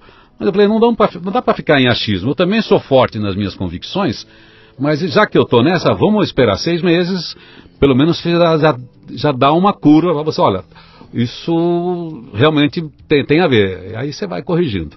Então foi, foi assim que eu criei esse, então, esse modelo de envolvimento que não é salário então, e de resultado. Então, né? isso que era uma coisa interessante. Você, agora eu quero, eu quero, discutir um pouco de business com você, do negócio em si. Né? É, então, a, a, o Irineu não vai ser o cara que vai ganhar um salário para fazer um programa e ter uma participação na, na, na na, na, nas propagandas que aparecerem. Não é isso. O departamento comercial vendendo propaganda e te pagando o teu salário uma participação, que é o normal que acontece por aí, né?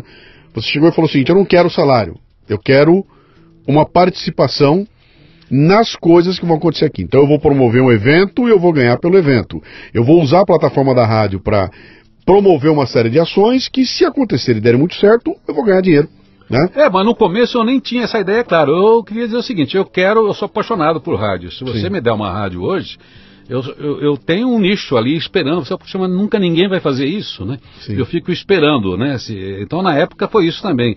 Se é para fazer algo que eu acredito, para o rádio, como eu gosto do rádio, para aquilo que eu acho que é legal, daí eu fui, fui por essa. Agora, a empresa estava mudando, não tinha grana, você não, não preciso de grana. E, então, eu, eu, eu, eu, vou pegar do zero, mas aí eu fico com um X em função do êxito da rádio. Então, por que que isso aconteceu? O pessoal da rádio, o dono da rádio, achou que não tinha mais nada a perder, chamou um maluco, que era o Irineu, e falou: Irineu, pega esse horário aqui e faça essa coisa dar certo. Como eu não tenho nada a perder, e você não quer que eu te pague, se der certo, foi isso que aconteceu? Exatamente. uma situação como essa. Exato. Você não apareceu lá para ele, bateu na porta com um projeto na mão e falou: gente, eu quero implementar esse projeto aqui. Não. Você não foi cavar esse. Havia uma necessidade anterior. Não, não. Eu, não, eu, eu, eu, eu defendia um outro horário. É, eu, eu, eu, sou um cara de falar de rádio, de, de, estratégias de rádio, então eu sou um verborrágico nesse sentido, porque eu gosto de pensar a rádio.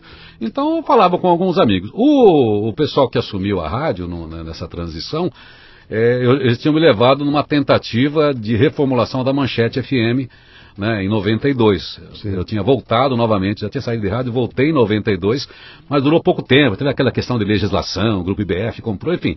Daí a gente estava começando a embicar um projeto para uma nova manchete FM, daí perdeu-se a concessão, virou lá um. Então saiu. Aí quando eles voltaram, pô, o Irineu falava aquelas coisas, meu estamos aqui com esse desafio. Sim. E aí eu falei, pô, deixa comigo. Qual era a ideia naquela época lá? Quando você chegou lá e falou muito bem, o que eu estou formatando é o seguinte. Que ideia foi essa que você formatou? E, eu, me dá o plot. Bom, me, eu, me, convence eu, a botar esse teu programa eu, no ar. Na verdade, eu pensei no seguinte: na, na, época, o tripé era o seguinte: nós precisamos de uma rádio solta. O meu negócio é o seguinte: tem que ser jovem, sem ser babaca e adulto sem ser careta. Era o meu bordão. Sim. Então, vamos ser natural. Porque é uma rádio AB, não precisa ficar com erudição. Eu sempre disse o seguinte: anos 60 o pessoal que cheirou, fumou, sentou, quebrou tudo. E agora a gente vai fazer uma rádio fica falando com as pessoas como se fosse aquela Eldorado antiga ou aquela Gazeta antiga. Fala naturalmente, vamos contar. Vamos tocar música boa, né? É, diversificada, né? Quer dizer, você, te, você teve uma ascendência. É. Você teve uma ascendência sobre a programação musical? Sim, na época, no, no início, sim. Porque era uma característica fundamental. Quem sim. conhece a rádio, da, a, nós estamos referindo aqui a, é uma rádio que se caracterizou por música brasileira de belíssima qualidade, né? É, foi, foi numa, numa das fases que eu comecei Sim. essa fase. No, no, início ela não era só brasileira. Você, a outra coisa é a seguinte, era São Paulo, vamos trabalhar com cultura. É informação. Então eu, eu você, o locutor não tem que ter texto fechado para não ficar parado. Você olha, tem 30 peças de teatro, vamos elencar características dessas peças, cada locutor pega aquilo que se sente, sente a vontade para fazer tal. Tem não sei quantos filmes passando em São Paulo, faz cartelas para dizer o que é que tem. Se o cara quer começar o assunto falando do ator, uhum. ou falando da trilha, ou falando não sei do que, para ver que se os locutores se diferenciavam. Essa, essa era meu, meu mote, que na verdade não, não, não, não andou bem, porque aí você tem que preparar pessoas para isso. Então você, olha, vamos desenvolver uma linguagem que respeite a identidade de cada um, mas que seja dentro da linha mestre de uma rádio. É, assim, olha, porque a gente tem que ter um direcionamento, nós estamos buscando tal público, uhum. mas que permita que cada um coloque aquilo que sabe é, a gente abastecia de informações. E a outra parte era de notícia, mas de um jeito de jornalismo, de repercussão Sim. mesmo, que, que as agências estão falando, que, que é de importante, sem entrar, na, na, época era uma rádio musical, sem entrar pesado nisso. E a parte que me interessava, que eu já estava trabalhando em muitos eventos de empresas, né, nesses anos 90 foi né, de mudança, globalização, reengenharia, né, eu estava andando com, com vários palestrantes e vendo aquilo, eu falei assim, olha, na verdade, a gente tem que falar com quem trabalha, falar com quem está dentro da mudança. Nós precisamos passar a ter outro assunto. Até porque o teu é, horário era o horário que a turma está se isso. deslocando para o trabalho. É, né? e o jornalismo brasileiro ainda despreza esse tema. Uhum. É, a gente está, você vê, é, num ambiente de muita informação, informação importante. Você palestrante, você vive em empresa, uh, as pessoas não sabem o que é disruptura. Essa uhum. quarta revolução que está mexendo com todo mundo, a gente não está mastigando isso em nenhum veículo de comunicação uhum. direito. Aliás, você vê, na campanha política, as pessoas falam de desemprego, mas não falam que o desemprego não vai, não vai acabar simplesmente com, com políticas do governo, porque está tendo uma mudança estrutural muito grande no mundo. Uhum. E nós não temos comunicadores ainda preparados para isso. Nos anos 90, tinha isso também, tinha aquela reacomodação, as fusões. Eu, como mestre cerimônias, ou mediador mesmo né, em eventos, tive várias fusões de, de, de, das empresas químicas, enfim, aquela, aquela fase de acomodação, mudanças de cultura dentro das empresas. Falei, meu, essa, essa é a dor das pessoas. E você trouxe isso para dentro da. Trouxe, acho que eu fui modéstia, as favas, Sim. fui pioneiro. Mesmo hoje, ainda é tratado com distância. Sim. Quem fala de negócio, quem fala de dinheiro, quem fala de sucesso dentro Sim. de ambientes de jornalismo, parece que está falando de coisa chapa branca, parece que não é a realidade das pessoas. Tanto que eu, um bordão que eu usava sempre foi, olha, mais importante do que a notícia é como você vai enfrentar a realidade. Sim. Foi aí que depois, eh, eu lendo o texto para Jair, foi aí que eu conheci você, primeiro pelo seu texto, seu preciso trazer gente que está no ambiente corporativo, gente que produz conteúdo também, porque essas pessoas ficam sim, dentro da empresa sim. o dia inteiro. E é, é, é, é, a realidade pelos olhos de quem está tá lá. Está é. vivendo aqui naquele momento, né? Deixa eu contar aqui para a gente deixar registrado, isso que vai ficar para a história, né? a forma como eu conheci o Irineu. Eu tava, eu fiz o meu livro Meu Everest, lancei o livro Meu Everest e eu ia trabalhar de manhã ouvindo a rádio do Irineu. E era legal porque tocava umas músicas legais, eu ia ouvindo o programa dele de manhã, né? E ali ele falava muito de um livro, olha o Insight, o livro do Daniel Carvalho Luz, etc e tal. Eu, eu falei, pô, esse cara fala de livro. E é legal, será que ele não poderia, talvez se eu falar com eles, de eu promover o livro do Everest? Eu liguei. Um belo dia eu pego o telefone e ligo para a rádio e atende o Irineu, cara, aquele vozeirão, alô, Irineu, Irineu, aqui é Luciano Pires. Ah, pois não, é, é, o seguinte, cara, eu fiz um livro aqui chamado Meu Everest. É, é, como é teu nome mesmo? É Luciano Pires. Ô, Renata, como é o nome daquele cara que nós vamos ler o texto aqui hoje? Ela é Luciano Pires. E ele estava com um texto meu, que naquela época eu, toda semana eu publicava um texto por e-mail, que viralizava naquela época. E naquele dia o Irineu tinha programado um texto meu para ser lido pelo Pelege, que era o outro, o outro o apresentador, o apresentador com ele. E o Pelé ia ler um texto meu no programa. E na hora que eu telefonei, pô, quando o Irineu falou isso, eu falei, meu, vai dar rolê. Eu já marquei, já fui conhecer. Isso. Uh, já, a gente sentou para conversar e ali nasceu uma amizade que que ficou. E aí, acho que a hora que ele leu aquele texto, falou, pô, esse cara traz um conteúdo diferenciado, Isso. porque não, não é o jornalista... Eu texto até hoje, que foi um texto que você estava falando da criatividade do brasileiro, você estava comparando o McDonald's do Brasil e o do, dos Estados Unidos. Que quebrou a máquina da... Exato. Esse, então, né? você estava falando muito de cultura, Sim. né, de, de empresa. De, era, era, era uma história é. interessante, foi uma pessoa que me escreveu para dizer que a filha dela trabalhava numa loja do McDonald's nos Estados Unidos e quebrou a máquina Isso. de picar cebola e todo o restaurante parou porque a máquina estava quebrada. E o que, que a filha dela fez? Foi lá, pegou uma faca e começou a cortar a cebola na mão e ficou todo mundo em pasmo. Como assim? Né? E aí eu tava conversando sobre essa. Cara, não deu pra ir por aqui, vamos por ali, cara. Dá um jeito, se vira, né? Tinha um texto seu ainda anterior a isso, acho que, ou dessa fase, não sei se foi antes ou depois, que eu tinha. que Você voltou a esse tema muitas vezes, até você volta em palestra, quando começou o desmonte da indústria americana quando todo mundo foi querer comprar barato da China. Sim. E você estava apontando, olha, isso está aqui a inquietação que também você estava vivendo ali. Uhum.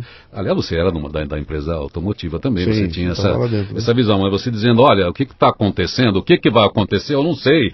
Era alguma coisa assim, mas nós estamos deixando, os Estados Unidos está deixando de produzir Está produzindo quando é, quanto tempo vai levar para sucatear uhum. a indústria Sim. americana? É uma realidade que nós temos hoje. É que Sim. agora as relações Estados Unidos e China parece que vão bem, né? Até porque não adianta brigar. É um rigor de coexistência é. que vale a pena para os dois, né? Sim, a hora que bate na bunda a água, o pessoal repensa. A economia não mas, tem, é, o dinheiro mas, não mas, tem ideologia, mas, né? Mas vamos ali, vamos voltar ali. Então, você prepara um... E, e aquele teu programa vira um puta sucesso virou um tremendo sucesso. Eu não sei se chegou a ser campeão da audiência. Sim, a gente, ele era campeão da audiência. Tinha liderança, a gente disputava com programas de jornalismo que são importantes, que na época era, era, era CBN, eh, as rádios de jornalismo, a gente se posicionava bem ali perto. Uhum. E era uma coisa interessante, porque você saía de casa, em vez de eu ficar ouvindo notícia de jornal, que hoje em dia está é quase que insuportável, cara. Você vai ouvindo, é, é, é, é aquela coisa, é, é alguém esfregando na tua cara a bosta do país em que você vive, o fracasso que você é como brasileiro por não conseguir fazer nada melhor do que está aí, e te botando na cabeça todo dia o seguinte, bicho, conforme-se. Isso que está aí é o melhor do que você pode fazer. É o melhor que você consegue fazer. E a gente toma isso porrada todo dia, todo dia, chega em casa à noite, liga a televisão, continua, né? Na televisão te esfregando na tua cara a porcaria do país que é, é o cara que matou, o cara. Então é um horror aquilo lá, né? E de repente no programa do Irineu não era assim porque você entrava lá, não estava aquele show de horrores, estava o quê? Estava falando de coisas que tem a ver com o dia a dia, convidou uma série de palestrantes que iam lá e traziam insights interessantes sobre postura, no comportamento no trabalho, é. etc e tal. E ali ele criou um ambiente que, pô, é uma música brasileira legal, um papo gostoso, e aquilo criou um ambiente que explodiu aquele negócio de audiência. Até o dia que alguém falou mal do Quercy.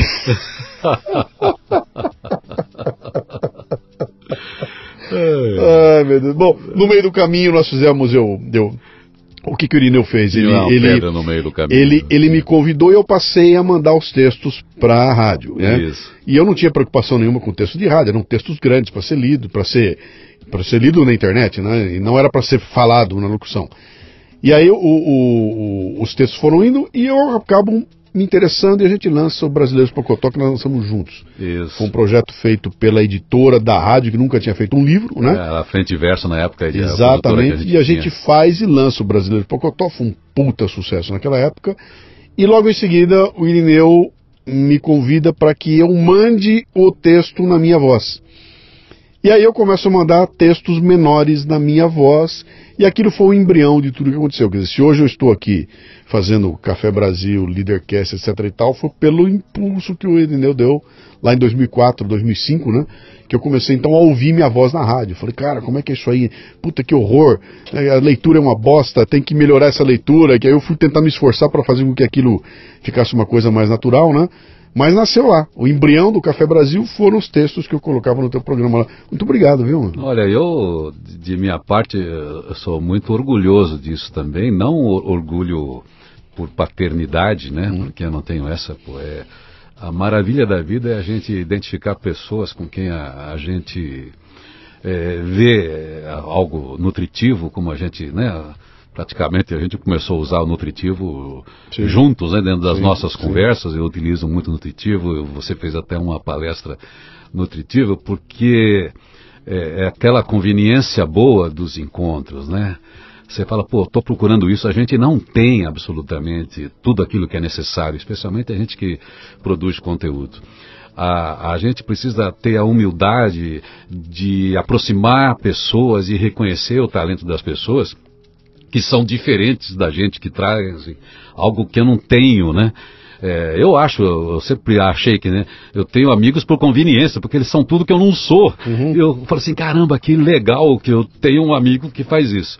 Então, eu tenho sempre orgulho de falar, pô, o Luciano também conta essa história, o Luciano chegou lá, não que eu falo pra, por paternidade, mais uma uhum. vez dizendo, pô, o Luciano começou a gravar lá, mas é um puta cara, porque ele produz, é um cavalo para produzir, ele já era da área, já era jornalista, já era, era um executivo também, acho que, eu acho que você estava executivo, né? Tava, tava é, é um cara que, né, fez a trajetória profissional maravilhosa, mas enfim, eu, eu sou muito orgulhoso, da, primeiro da nossa amizade, a nossa identificação também que foi rápida.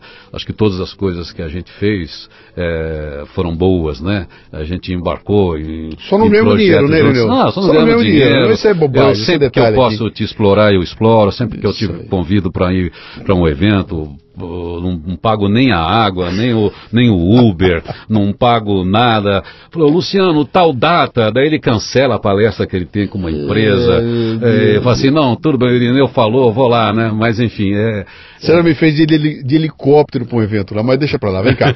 mas é, enfim, eu, eu, sou muito grato, na verdade, mas... por você ter se aproximado, ter chegado e ficado, e a nossa amizade que vale mais do que. Pela conveniência, por a gente ser. Nós somos, nós, nós somos gente boa, vai. Irineu, o, o tempo de ouro da rádio passou. Isso que eu estou fazendo aqui é uma, é uma afirmação misturada com uma pergunta. Né? O tempo, a era de ouro da rádio passou. Né? O que vem pela frente a gente não sabe direito o que é. Então, os podcasts estão surgindo. Hoje de manhã eu recebi a notícia que a, a Globo, lá, o Zorra Total, já está lançando podcast. E a Globo mostrando, ah, ouço o podcast da Globo. Veio, botei um outro post aqui que é uma uma analista de política nos Estados Unidos, aí mundial, sendo perguntada como é que pode se fazer, pra, a imprensa tem que fazer para lidar com Bolsonaro, para lidar com, com Trump, né? Que esses caras estão quebrando tudo, e ela fala tem que encontrar outros caminhos, e o pessoal pergunta, já existe algum caminho? Ela fala sim, o New York Times lançou uma série de podcasts diário e ali no podcast ela pode ampliar a, abordagem, ela pode sair da pauta, ela pode etc e usando o podcast, que nada mais é do que a velha postura de um cara atrás do microfone, criando conteúdo e repassando para as pessoas, e o rádio está embutido aqui até o, até o último Isso. fio de cabelo. Né? Uh, o rádio como negócio já era? Eu acho que não. Eu acho que o rádio tem futuro. Uhum. Até por causa desse caos que é o ambiente de, de internet. Essa infinidade de produtores e, e a qualidade questionável e a falta de, de origem né, e de assinatura. Mas eu entendo também que os veículos eh, eles não conseguiram mudar a chave ainda internamente para ver como é que eles fazem isso. A Globo está fazendo isso de uma maneira acelerada. Eu nem vejo esse caos para a Rede Globo, não, mesmo cortando as verbas, que isso sempre dependeu de verba pública, seja verba oficial, verba de comunicação, essas, esses, esses acordos que tem entre veículos de comunicação, não é só no Brasil, e está na nossa história também, desde o, uhum. desde o Getúlio, especialmente com os veículos de rádio e TV. Mas a, vai depender dessa curadoria. E também não adianta é, se determinada faixa de público quer assistir, né, usando esses formatos todos, quer montar sua própria playlist e ficar ouvindo na própria rádio, no aplicativo, tem, tá ok tá ok. Já essa é a frase do. Mas o comportamento que a gente vê das pessoas ainda, a maior parte delas é passivo. Uhum. Então, uma vez que a gente tenha estruturas organizadas de conteúdo, né, bem estruturadas, atendendo nichos ou atendendo grandes públicos, uhum. é, estando ali né, como streaming, né, porque o meio de transmissão pode mudar, mas esses grandes produtores de broadcast eles têm um grande expertise comercial, têm uma capacidade de se aliar às agências de comunicação, às agências de propaganda e aos produtores de conteúdo e à inteligência e se revitalizar e, e se diferenciar em relação aos outros como prefixo não vai deixar de existir. E aí, aí que eu aponto para o futuro, que não, não tem como acabar, por causa da raridade. Não tem como ter tantos veículos de comunicação como televisão e rádio oficial por transmissão tradicional, e é importante que elas existam por uma questão nacional. É um, é um veículo de comunicação importante para qualquer nação. Uhum. Então eles vão existir. E é o lugar onde a gente tem chance de ter melhor curadoria é quando se tiver embasado ou ancorado no, nos veículos tradicionais. Mas os veículos tradicionais têm que deixar de ter a cabeça analógica.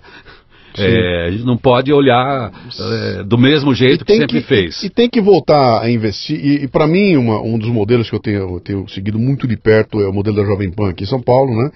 Uh, a Pan explodiu de audiência. Nos últimos anos ela cresceu barbaramente na audiência, porque ela encontrou um caminho ali, ela pegou, abraçou o caminho do jornalismo abraçou uma linha de pensamento, ela tem alguma coisa da multiplicidade ali, mas uh, majoritariamente é uma rádio voltada para um, uma visão mais liberal, mais conservadora.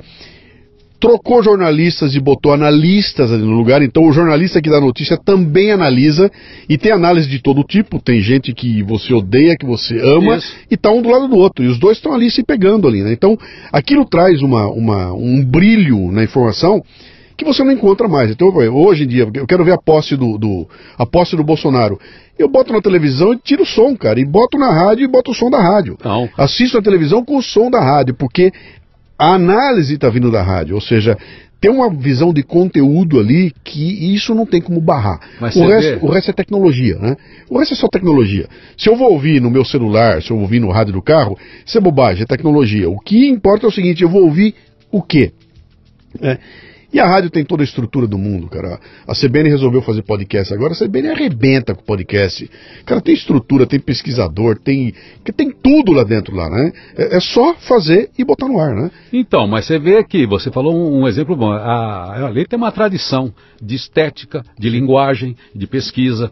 Quando um veículo já estruturado consegue entender o novo mundo, usar toda a tecnologia e sabe preservar a linguagem, a estética, os formatos, é, grande parte das pessoas precisa desse tipo de embalagem. E uhum. vai continuar precisando porque nós somos adeptos da estética. Alguém que tem um outro formato, que tem um outro jeito, consegue ficar, por exemplo, ouvindo essas duas horas de podcast aqui, Sim. porque está com tempo e, e, curte esse papo, mas é, é um nicho. Ele vai ouvir 15 minutos num dia, 20 minutos no outro, tudo bem. Tem pessoas que, não, quero abrir, abrir o canal e que cardápio ele tem? Ele confia ele confia naquele produtor de conteúdo, na Jovem Pan ou na Rede Globo. Então, agora, se a pessoa não deu para ouvir o programa, uma coisa que não tinha antes. Sim. Deixa eu ouvir lá o Café Brasil, né, o boletim do Café Brasil que entrou na Transamérica com, com o Luciano Pires. Vai lá, tá lá encaixotado rádio, né? nas minhas coisas. E, e, acho que tem um outro ponto, o Irineu. É...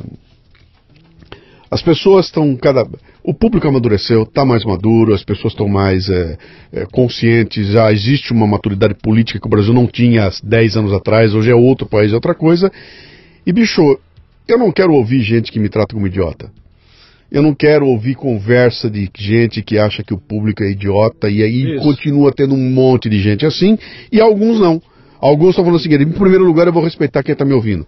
Eu respeito a inteligência de quem me ouve na palestra, no rádio, no podcast, e eu respeito a inteligência de quem está me ouvindo. Né? Eu serei transparente, eu não vou querer dar um balão, eu não quero enganar ninguém, eu não vou vir aqui com subterfúgios falando não, querendo dizer sim, entendeu? Eu vou chegar aqui e vou falar claramente a pessoa, porque eu sei que do outro lado tem alguém que pensa como eu. E esse alguém que pensa merece todo o meu respeito. E eu acho que é isso que está acontecendo, cara. Quem fizer assim vai arrebentar de, de, de ter audiência, vai ter. É, eu, eu vou um pouquinho mais longe. Vai ter a audiência que importa. Né? Não é a audiência do milhão.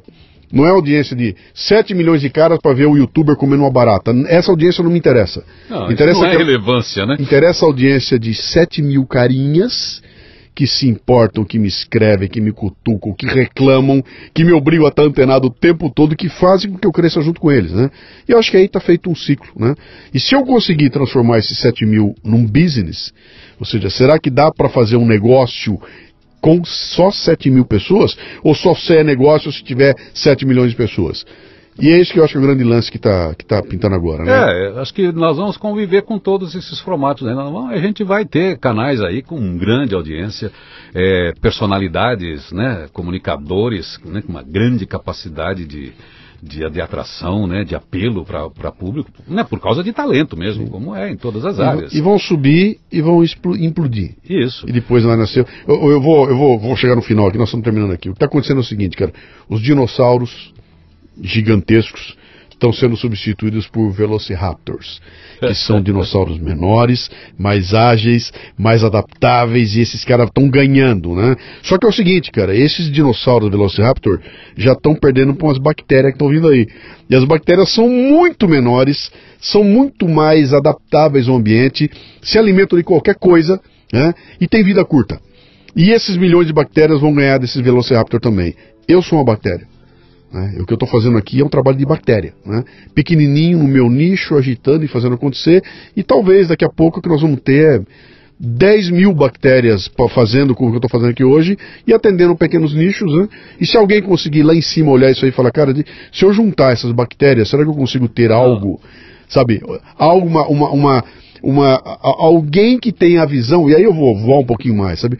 Uma grande rádio que tem um grande alcance nacional, olhar para essas bactérias e falar, cara, tem conteúdo dessas bactérias, deixa eu trazer para cá e alinhar isso aqui e oferecer para o mercado que não conhece esses, esses caras uh, conteúdo de primeira linha feito por gente independente e com responsabilidade. Né? Eu não chamaria de bactérias. Eu até tenho usado esse, essa analogia em, nas conversas que eu tenho, nos diálogos ou palestras que eu tenho sobre do futurabilidade, que eu gosto do princípio ativo, essa ideia do princípio ativo de tudo é isso.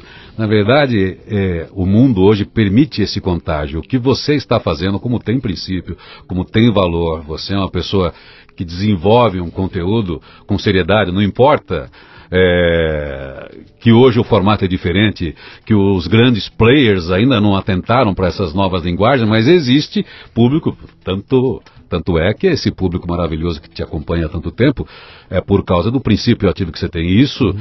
e, e, isso se propaga, isso está sendo propagado. É, então não tem como voltar para trás. Em algum momento ele ganha força, desde que seja né, um, um, princípio ativo positivo. Vamos dizer o seguinte: os vírus também trabalham a partir de princípio ativo. Sim. Então você está sempre lidando com forças do mal e do bem. É, mas, enfim, são os desafios que tem qualquer tipo de sistema. Uhum. Então, o nosso sistema é esse. Olha, hoje eu falo alguma coisa, como você viu acontecer com você. Você colocou um texto no tempo do e-mail. O Irineu está numa rádio aberta que estava falando com cinco capitais. Uhum. Então aquilo tinha um princípio, tinha um valor. Então eu, eu propaguei aquilo. Daqui a um tempo surgem as redes sociais. Você propagava o seu texto, de repente as pessoas leem o seu texto, não é o uhum. Irineu lendo o texto. É, é, então, quer dizer, está havendo uma grande propagação, desde que exista exista um princípio ativo aí positivo, a coisa se propaga. É, onde é que vai parar é que a gente não sabe. Não sei. Não vai é- deixar é... de existir os outros. É. Mas se, se e, tem valor. E também não vai deixar de existir um microfone. Isso. Uma cabeça pensante e falante e milhares de cabeças ouvintes do outro lado lá. É, mas se tiver uma cabeça ouvindo, eu sempre, eu, você lembra talvez, o primeiro evento que eu fiz no Tom Brasil, né? A gente já começou ali por cima, né? Sim. Eu costumo usar aquela frase do Orson Welles. Eu dei, eu comecei lá em cima, deu um duro danado para chegar aqui embaixo. Mas eu, eu também entrei ali com essa preocupação de falar com pessoas diversas. Eu pensei, olha, as pessoas dizem que a gente tem um público AB, um público muito qualificado aqui, mas para mim o que interessa é gente que tenha o aparelho auditivo funcionando, uhum. que seja ouvinte. Eu não quero saber se a pessoa é empresário, se ele é jovem, se é mulher, se é negro, se é gay, quem é. O aparelho auditivo está funcionando, é ouvinte, é com você que eu estou falando. Então, uhum. se tiver um, se tiver dez, se tiver mil, Maravilha. se tiver três milhões, é esse mesmo microfoninho aqui que a gente usa, né? Deixa eu, eu aproveitar, já, já estouramos o tempo aqui, mas eu vou deixar mais uma coisa registrada para a história aqui. Ah, quando eu estava publicando os textos da Curineu, lancei o livro, etc e tal, eu já fazia pequenas palestras lá pela empresa e tudo mais, e comecei a fazer palestras um pouco mais fora do ambiente, e um belo dia o Irineu me convida para esse evento no Tom Brasil. Não, não foi no Tom Brasil. Era na outra casa maior, 3 mil pessoas. Ah, uma vez nós fizemos lá no Via Funchal. Foi no Via Funchal. Um evento gigantesco no Via Funchal, com oito palestrantes, e tinha Chine Chique, tinha toda Max a nata. Luiz Marins, e eu coloquei a minha turma conciliação, foi, coloquei você, Sim. O Daniel Luz e mais alguém que eu não lembro Bom, agora, que era da turminha ali do, do, do programa, era, né? Era uma coisa gigantesca. 3 mil pessoas, eu nunca tinha feito um, um uma palestra num evento como esse, nunca tinha. E foi a primeira vez que eu fui fazer uma palestra e termina, não me lembro quem foi antes de mim, aí me chama, entra e eu faço a palestra Brasileiros Pocotó pela primeira vez. Quando eu termino a palestra, as pessoas estão aplaudindo em pé e eu vou sair do palco e vem entrando o Marins para fazer a palestra dele. E o Marins cruza comigo e fala assim: Muito bem, rapaz e aí, quando eu ouvi o Marins falar para mim, muito bem, rapaz, e eu tava escutando o povo aplaudindo em pé lá atrás, foi que acendeu uma luzinha. Eu falei, cara, eu acho que eu posso viver com isso, cara. É... Eu acho que eu sou bom nesse negócio aí. Eu acho que eu posso fazer palestra. E dali para frente eu deslanchei e fui fazendo. Então, você também é culpado por mais uma. Vai? Não, mas, pô, qual é a rádio talento que, você tá? Qual é a rádio tá? Transamérica FM 100,1 das 5 às 8 da manhã, mas é mais fácil para né, qualquer lugar que você estiver, acessar o positivice.com.br, que a gente está agora apontando tudo para essa plataforma, uhum. é positives.org, a gente transmite online essa a programação e depois fica lá e... 24 horas, lá toca o Café Brasil também, lá Legal. tem Luciano Pires em Pílulas e também tem o programa. Esse Positivice tem um hífen no meio do caminho? Tem? Positive hífen Isso. Positivece.com.br. Isso. Isso. Tá. Legal. Meu caro, muito obrigado, viu, pela tua disponibilidade de vir aqui conversar comigo. Dá pra gente falar de milhares de coisas. Aliás, bota dois faladores aqui, esse negócio não termina mais, né? Mas é, eu quero te agradecer, então, publicamente aqui. Então, se você que está me ouvindo o podcast gosta de podcast, parte da culpa é desse cara que está na minha frente aqui. Se você que viu as palestras gosta das palestras, parte da culpa é desse cara que está aqui. E se gosta dos meus livros, também tem um dedo dele, porque um dos grandes sucessos que eu lancei foi por causa da editora dele pela disponibilidade de fazer a coisa acontecer. Então, não, agora vamos falar a verdade. Muito obrigado. Na verdade, o microfone, ele não sabe disso, nunca atribuiu isso, mas o seu Luciano era de rádio. Quando eu conheci o seu pai, sim. ele falou assim: Eu também trabalhei na Rádio Clube, que foi a rádio sim. onde eu fui trabalhar em Bauru, quando eu fui estudar lá na fundação. Exatamente. E, então, na verdade, o rádio já estava em você, só você que não sabia. Exatamente. Eu, encontrar comigo foi só uma, uma coincidência para conciliar esse, essa vontade astral. Isso aí. Grande, Irineu. Eu fico Vamos muito lá. feliz, obrigado. Um sempre abraço, feliz cara. de estar perto de você, sempre feliz em participar né, da, dos seus. Né, né, do, do, do, que você promove, seja tomar um chopp, é, quando você está com a gente em eventos é sempre um, um, sucesso, a sua participação no programa sempre enriquece e, e a sua vida enriqueceu a minha sobremaneira também, quero te dizer um muito obrigado. Eu gosto das pessoas que chegam e ficam comigo para a vida. Rasgação de Seda Nível Hard, volume 1. Ah, e um é abraço, sincero, cara. hein?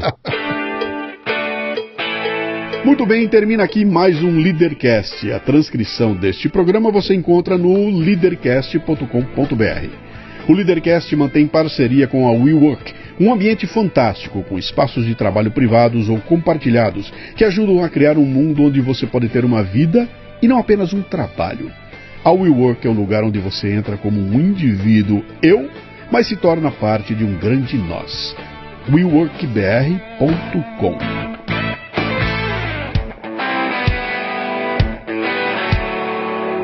Você ouviu o Leadercast com Luciano Pires. Mais uma isca intelectual do Café Brasil. Acompanhe os programas pelo portal cafebrasil.com.br.